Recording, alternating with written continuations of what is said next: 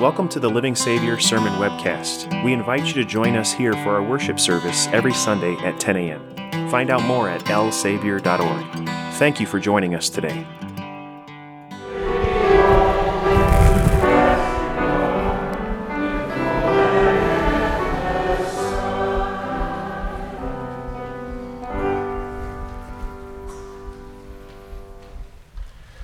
Portion of God's word that we will focus upon today comes from 2 Kings chapter 6. It's printed before you on page 11.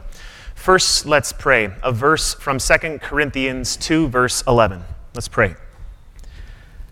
Dear Lord, help us forgive, for we are forgiven for the sake of Christ, in order that Satan might not outwit us. For we are not unaware of his schemes. Amen. In the upcoming year, the United States Department of Defense will raise the budget for cybersecurity by over 4%. Of course, this is going to help, and there are going to be hikes when it comes to the Department of Homeland Security and the Pentagon. And this probably doesn't surprise you when you think of the cyber attack damages that tally up at the end of each year. They don't measure them in billions, by the way, they measure them in trillions. By the year 2021, they pro- project that the total cost of cyber attack damages is going to be 6 trillion. It's a lot of zeros. And all of this, of course, when we hear about hackers from Russia or China or anywhere else in the world for that matter, cyber terrorism and the like. Just to kind of put that into picture, you received a series of pictures, uh, a handout when you walked in this morning. There's websites you can actually go to. One of them, I took some screenshots and put it on that, that page to kind of give you an idea of what cyber attacks look like worldwide. You know what the world looks like if there's nothing covering up the continents and the country demarcation and so on and so forth. Starting in July of several years ago and moving forward, all of those things that you see the dots, the dashes, the lines, the colors is the amount of increase in cyber attack worldwide. Does, uh, does any of that surprise you?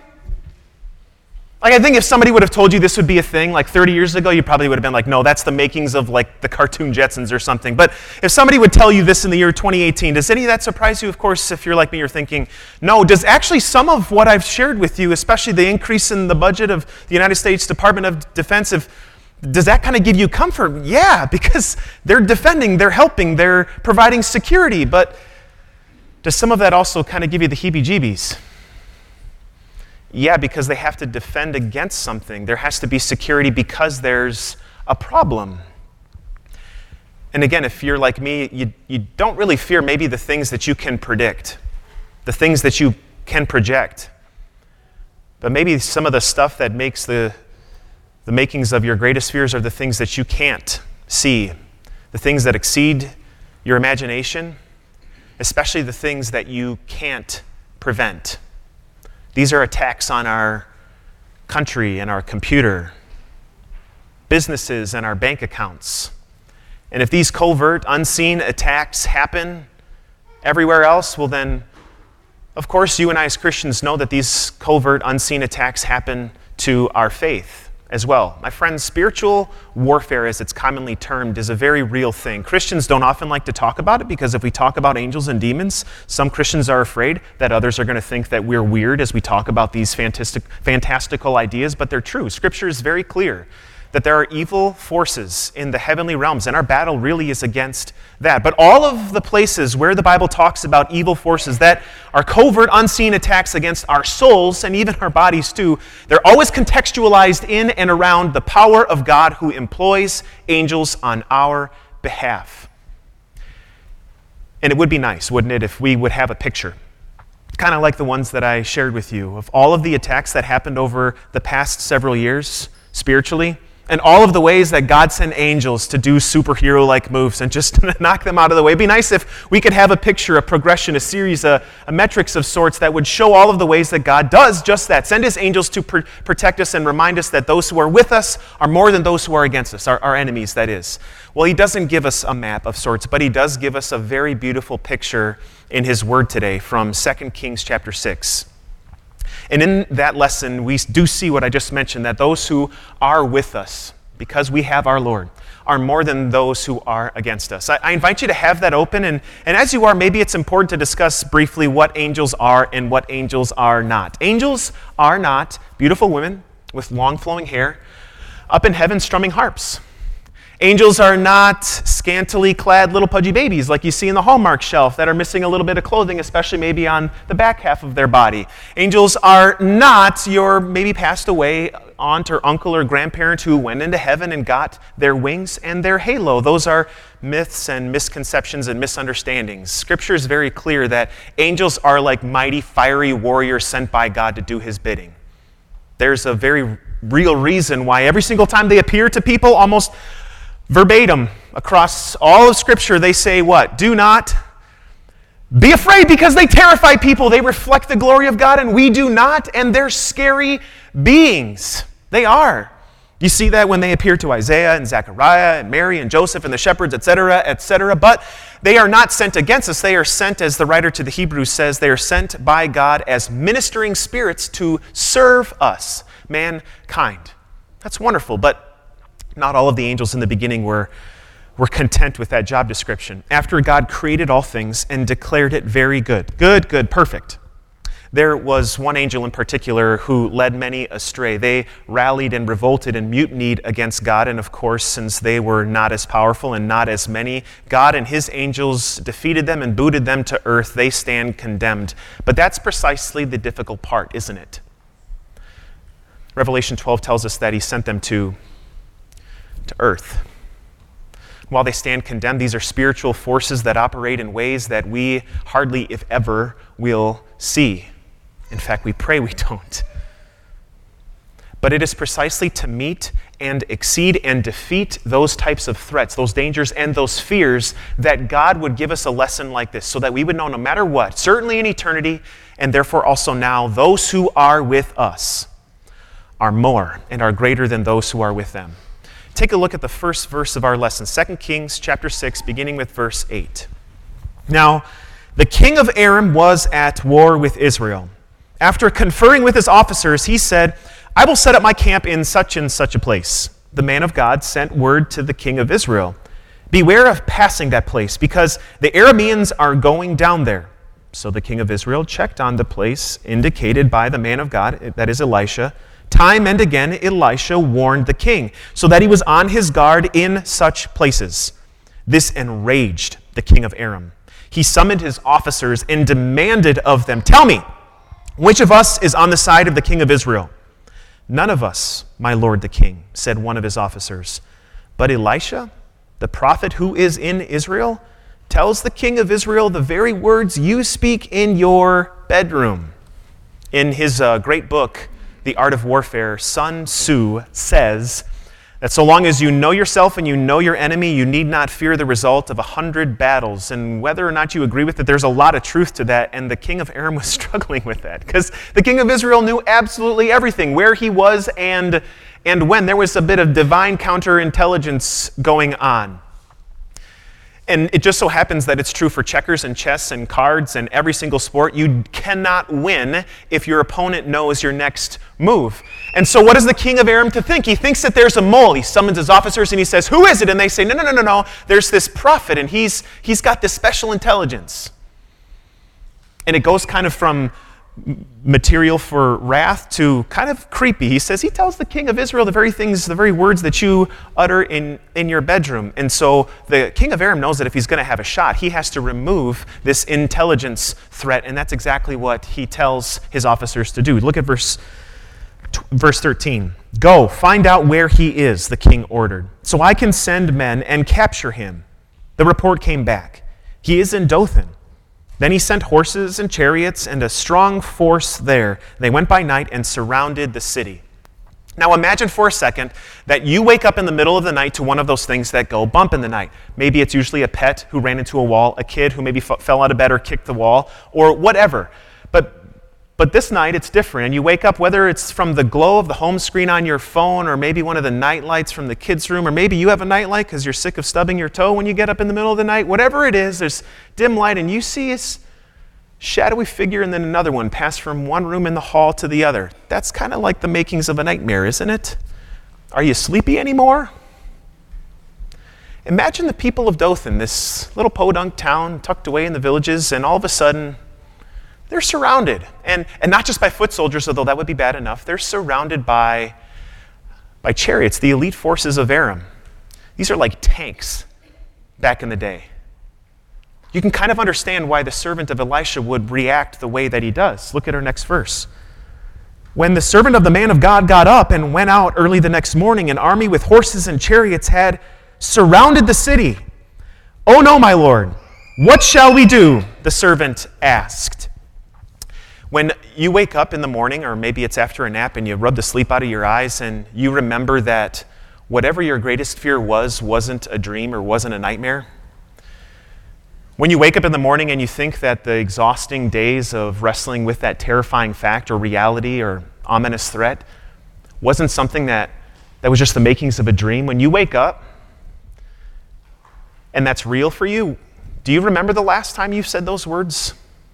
What, what am I going to do about this? What am I going to do? What he's saying is not any strange phrase, is it? We know these words quite well. And, and maybe for some of you, you know that especially because of, take for example, finances.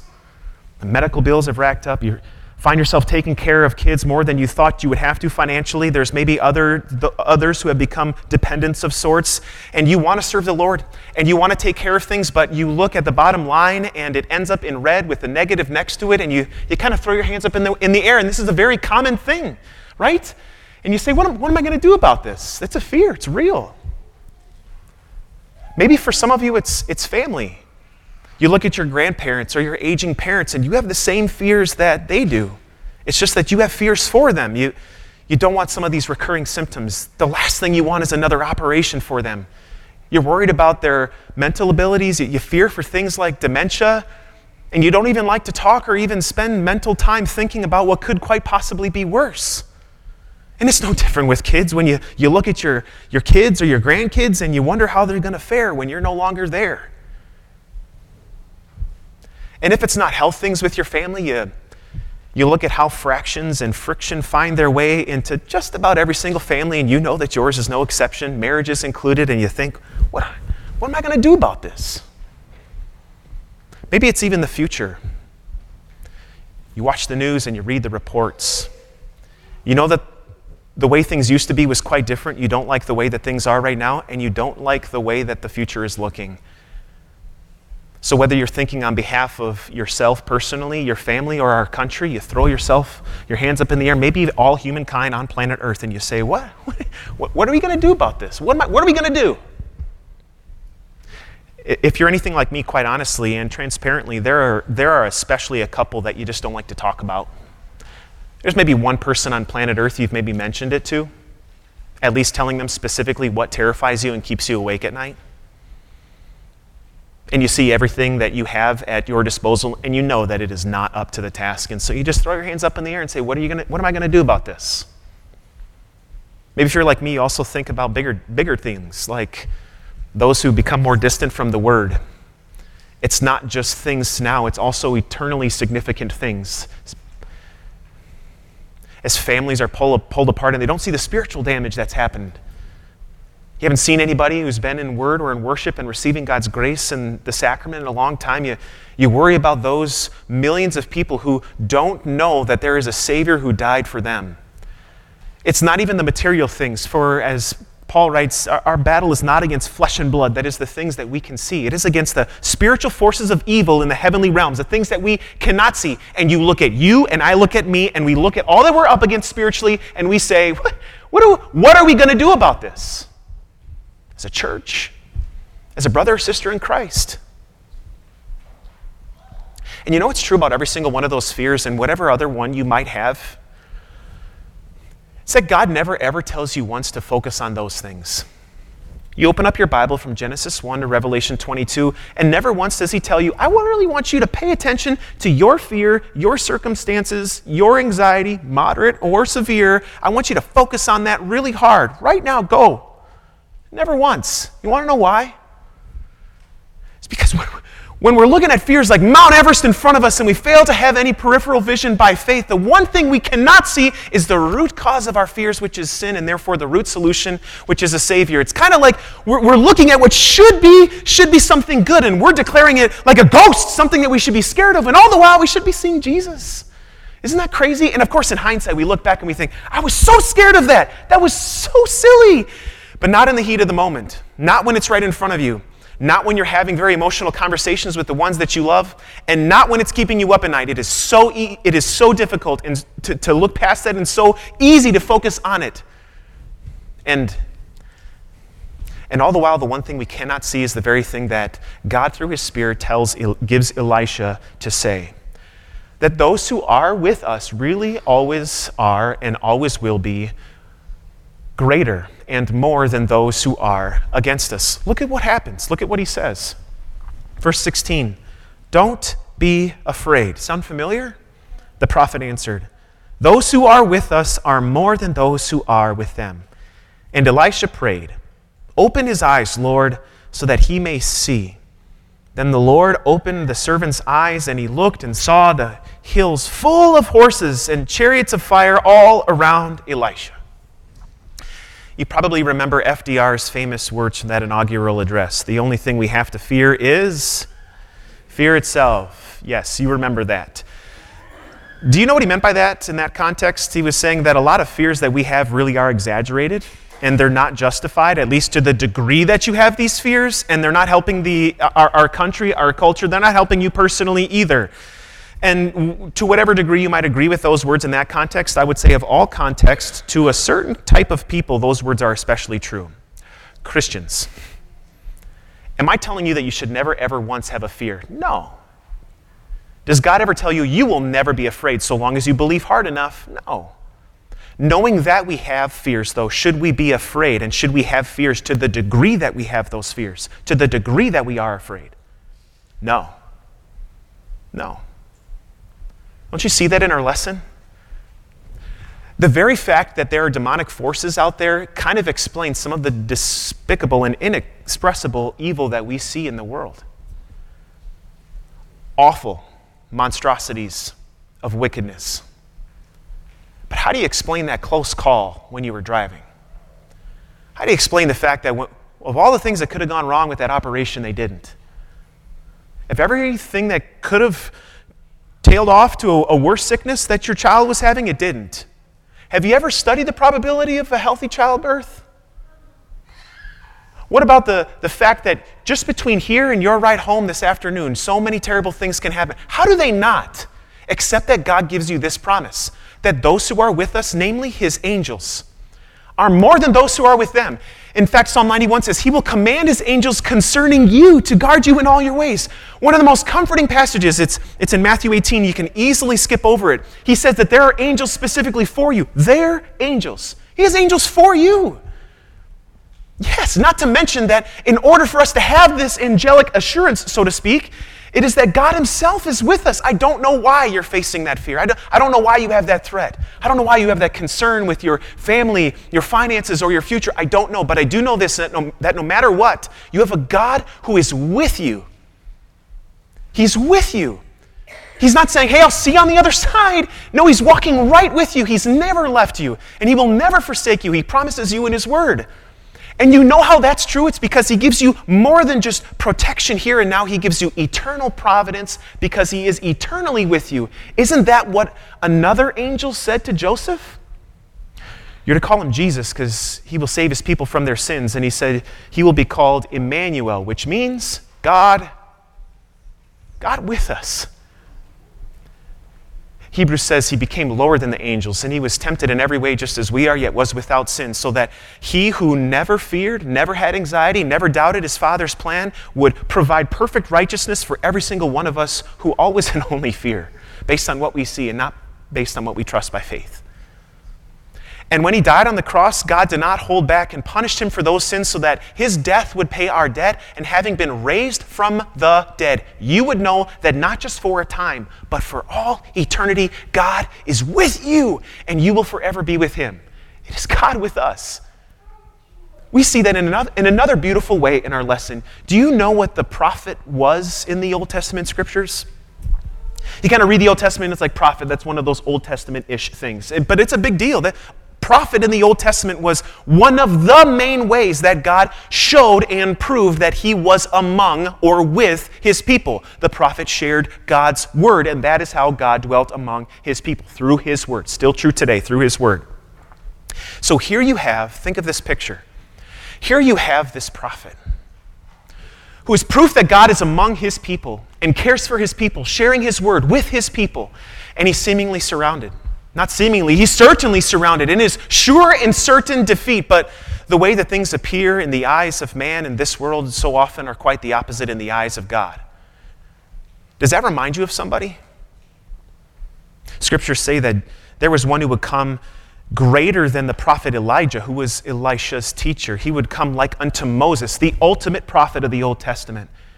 And when Jesus came declaring the message not about someone else, but about himself as the fulfillment, sure enough, it looked like sure and certain defeat as he was surrounded by evil men. Prophet Isaiah and the Psalms tell us they were like dogs, a wicked band of men encircling him, trading his clothes or, for, for lots of money. And, and here, all the while, it seems like he is going to lose. And yet, as he, with also a simple prayer, would say things like, It is finished, and Father, into your hands I commend my spirit, there's someone like a servant, a Roman soldier himself.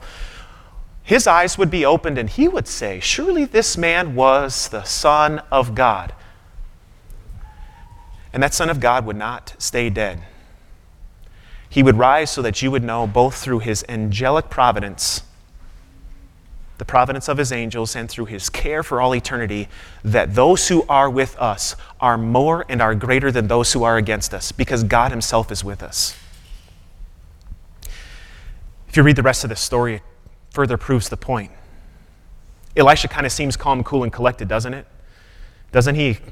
Seems like he's grabbing a couple cubes for his coffee, and he's just kind of, don't be afraid, those who are with us, fiery chariots.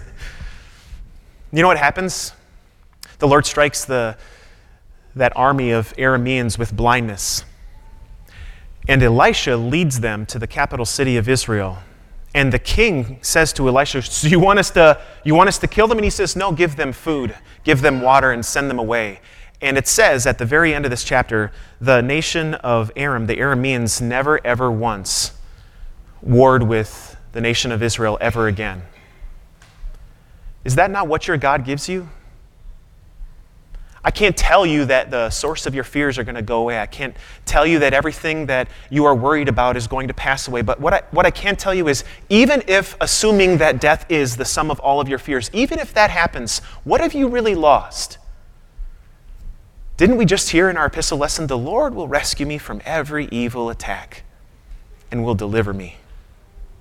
That promise holds true for you so that even if the sum of all of your fears, assuming that it is death, were to happen, your God has prepared for you a place in heaven where there is no fear. It's not a reality, it's not even in the vocabulary, nor is anything like it. And there you will only experience peace. Peace that lasts forever. But God does not just want you to have that sometime down the road in eternity, He gives you that right now. As you focus on His promises for you, never will He leave you. And, and certainly today in His Word, that those who are with us, are more and are greater than those who are against us. And the reason that can be true for you, and it is, is because God Himself is with you by His Spirit through the power and working of His Son, Jesus Christ, your Savior. May God grant you such peace, my friends, that exceeds every last one of your fears until the day He calls you home to heaven. Amen. Please stand. May the peace of God, which transcends all understanding, guard your hearts and minds through faith in Christ Jesus. Amen. I invite you to join me in confessing our.